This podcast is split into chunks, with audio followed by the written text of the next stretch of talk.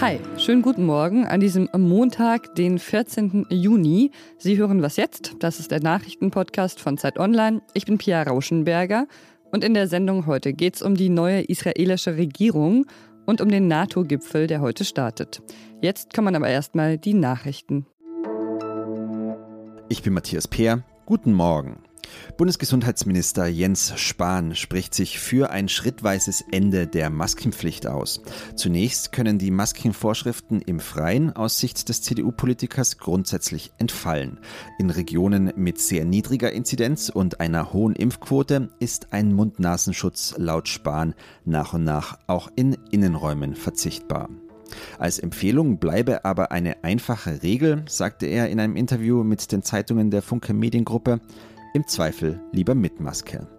Das Friedensforschungsinstitut CIPRI warnt mit Blick auf das globale Atomwaffenarsenal vor einer beunruhigenden Entwicklung. Insgesamt geht die Gesamtzahl der atomaren Sprengköpfe laut dem Jahresbericht der ForscherInnen zwar weiter zurück, einsatzbereit sind aktuell demnach aber mehr Atomwaffen als noch vor einem Jahr. Gleichzeitig laufen laut dem Bericht umfassende und teure Programme zur Modernisierung der Atomwaffen. Redaktionsschluss für diesen Podcast ist 5 Uhr. Es soll eine Koalition des Wandels sein. Das israelische Parlament hat am Sonntag dann irgendwann endlich über eine neue Regierung abgestimmt. Es sind insgesamt acht Bündnispartner, die diese neue Koalition jetzt bilden. Wir haben darüber schon berichtet. Es ist ein ziemlich breit gefächertes Bündnis, komplett über das politische Spektrum hinweg. Und ähm, dieses Bündnis löst nach zwölf Jahren Ministerpräsident Netanyahu ab. Für Israel beginnt damit eine neue Ära und auf den Straßen hat die Anti-Bibi-Bewegung am Wochenende vor der Knesset schon gefeiert. Steffi Henschke ist freie Journalistin und lebt in Israel. Sie ist also eine gute Gesprächspartnerin zu diesem Thema. Hallo Steffi. Hallo Pia. Bevor wir zu der neuen Koalition kommen, lasst uns noch mal einen kurzen Blick zurückwerfen. Wofür stand denn Ministerpräsident Benjamin Netanyahu? Jetzt so als Fazit könnte man so eine Liste machen mit Plus und Minus, mit Vor- und Nachteilen. Er steht für Sicherheit im Land. Ähm, er hat zuletzt zum Beispiel auch äh, sehr mit den Corona-Impfungen ähm, gepunktet, äh, die er sehr entschieden bestellt und durchgezogen hat aber er steht eben auch für eine Spaltung im Land, die er vorangetrieben hat. Und er ist wegen Korruption angeklagt. Und wenn man also Gutes und Negatives abwiegt, dann eben bleibt eben das Negative hängen, was man heute auch gemerkt hat. Also diese große Freude nach einem Wandel, nach einer neuen Regierung. Israel braucht einen neuen Haushalt. Ähm, abgesehen davon, welche Aufgaben stehen der Koalition denn jetzt bevor? Insgesamt geht es, glaube ich, in dieser Koalition erstmal darum, eine gewisse Stabilität zu schaffen. Nach äh, vier äh, Wahlen ohne klaren Ergebnis, wie du sagst, äh, ohne einem Haushalt äh, seit zwei Jahren. Und äh, das ist, glaube ich, das oberste und, und erstmal wichtigste Ziel ist Stabilität schaffen und auch vielleicht eine, eine gewisse Sicherheit herstellen nach der Eskalation der vergangenen Wochen.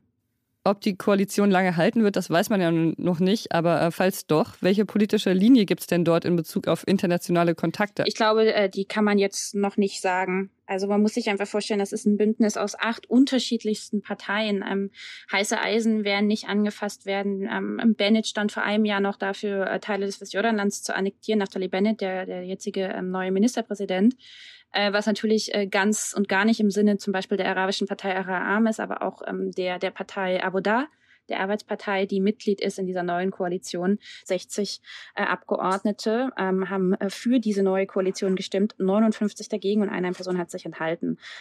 Das ist der Status, in dem wir uns gerade befinden. Und äh, ich glaube, über alles andere kann man dann ähm, die Tage reden. Äh, jetzt ist, glaube ich, erstmal große Erleichterung ähm, bei den Unterstützern dieser Regierung, dass äh, das zustande gekommen ist. Und ich glaube bei vielen Israelis auch, dass es endlich eine Regierung gibt nach zwei Jahren.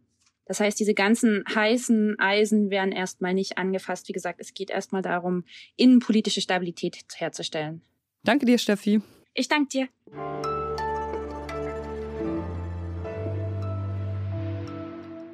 Und sonst so? Und das ist heute inspiriert von der Sendung, von der ich jahrelang der größte Fan war, die Sendung mit der Maus. Die gibt es zwar äh, immer noch im Fernsehen, aber nicht unbedingt für Erwachsene. Dafür gibt es einen Twitter-Account, wo ich immer mal interessante Sachen lerne. Zum Beispiel habe ich da dieses äh, Wochenende erfahren, dass es ein japanisches Wort gibt für den ähm, zweiten Magen, in dem immer Platz für Nachtisch ist. Das heißt, Betsubara ist quasi sowas wie ein zweiter Bauch für Süßigkeiten. Und Betsubara ist also der Grund, warum, egal wie viel man gegessen hat, immer noch eine Creme Brûlée reinpasst. Heute beginnt der NATO-Gipfel in Brüssel und es ist der erste NATO-Gipfel mit US-Präsident Joe Biden. Was wir von dem Gipfel erwarten können, das bespreche ich jetzt mit meinem Kollegen Matthias Nass. Er ist internationaler Korrespondent der Chefredaktion der Zeit. Guten Tag. Ja, hallo, grüß Sie. Biden hatte vor seiner Amtsübernahme ja die Wiederbelebung des transatlantischen Bündnisses versprochen. Steht der NATO-Gipfel jetzt also vor allem unter diesem Stern der transatlantischen Einheit? Ist das so?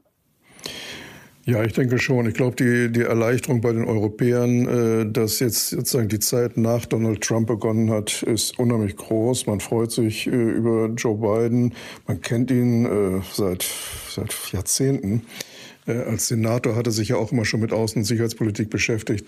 Und er hat nie einen Zweifel daran gelassen, dass er die NATO unterstützt. Und er hat jetzt kurz vor dem Gipfel äh, noch einmal betont, dass die NATO kritisch ist für die Sicherheit Amerikas. Also in gewisser Weise ja, das ist ein, ein Gipfel des Neubeginns mit einem neuen amerikanischen Präsidenten, der eben an seiner Unterstützung für die NATO nie einen Zweifel gelassen hat. Vor dem Gipfel hatte sich Unionskanzlerkandidat Armin Laschet ja für höhere Militärausgaben Deutschlands ausgesprochen. Wie viel die europäischen Länder für die Verteidigung ausgeben, also unter anderem auch Deutschland, das war ja unter Trump immer ein großer Streitpunkt. Wird das jetzt eventuell anders werden? Ja, wobei der Streit nicht ähm, mit Trump begonnen hat. Also das äh, ist unter Obama schon so beschlossen worden, 2014. Und die Bundesregierung hat damals zugestimmt, äh, diesem berühmten oder berüchtigten Zwei-Prozent-Ziel, also dass alle Länder zwei Prozent ihres äh, Bruttoinlandsprodukts für die Verteidigung ausgeben. Und davon ist Deutschland noch weit entfernt, äh, obwohl Deutschland seit diesem Jahr, seit 2014, äh, auch seinen Verteidigungsetat wirklich sehr erhöht hat, und zwar von damals 35 auf heute 53 Milliarden Euro. Das ist ja nicht wenig. Äh, trotzdem liegt Deutschland prozentual immer nur noch bei 1,53 Prozent und ist damals sozusagen in der NATO ja, schlechtes unteres Mittelfeld, also Platz 19. Also dieser Druck wird wahrscheinlich weitergehen. Ich nehme an, nur in etwas höflicherer Form als unter Donald Trump. Ein anderes weiteres Thema auf dem Gipfel ist der Aufstieg Chinas. Was können wir denn in diesem Punkt vom Gipfel erwarten? Also aus amerikanischer Sicht steht das Thema, glaube ich, wirklich total im Vordergrund. Äh, eine Art strategische Neuausrichtung der NATO.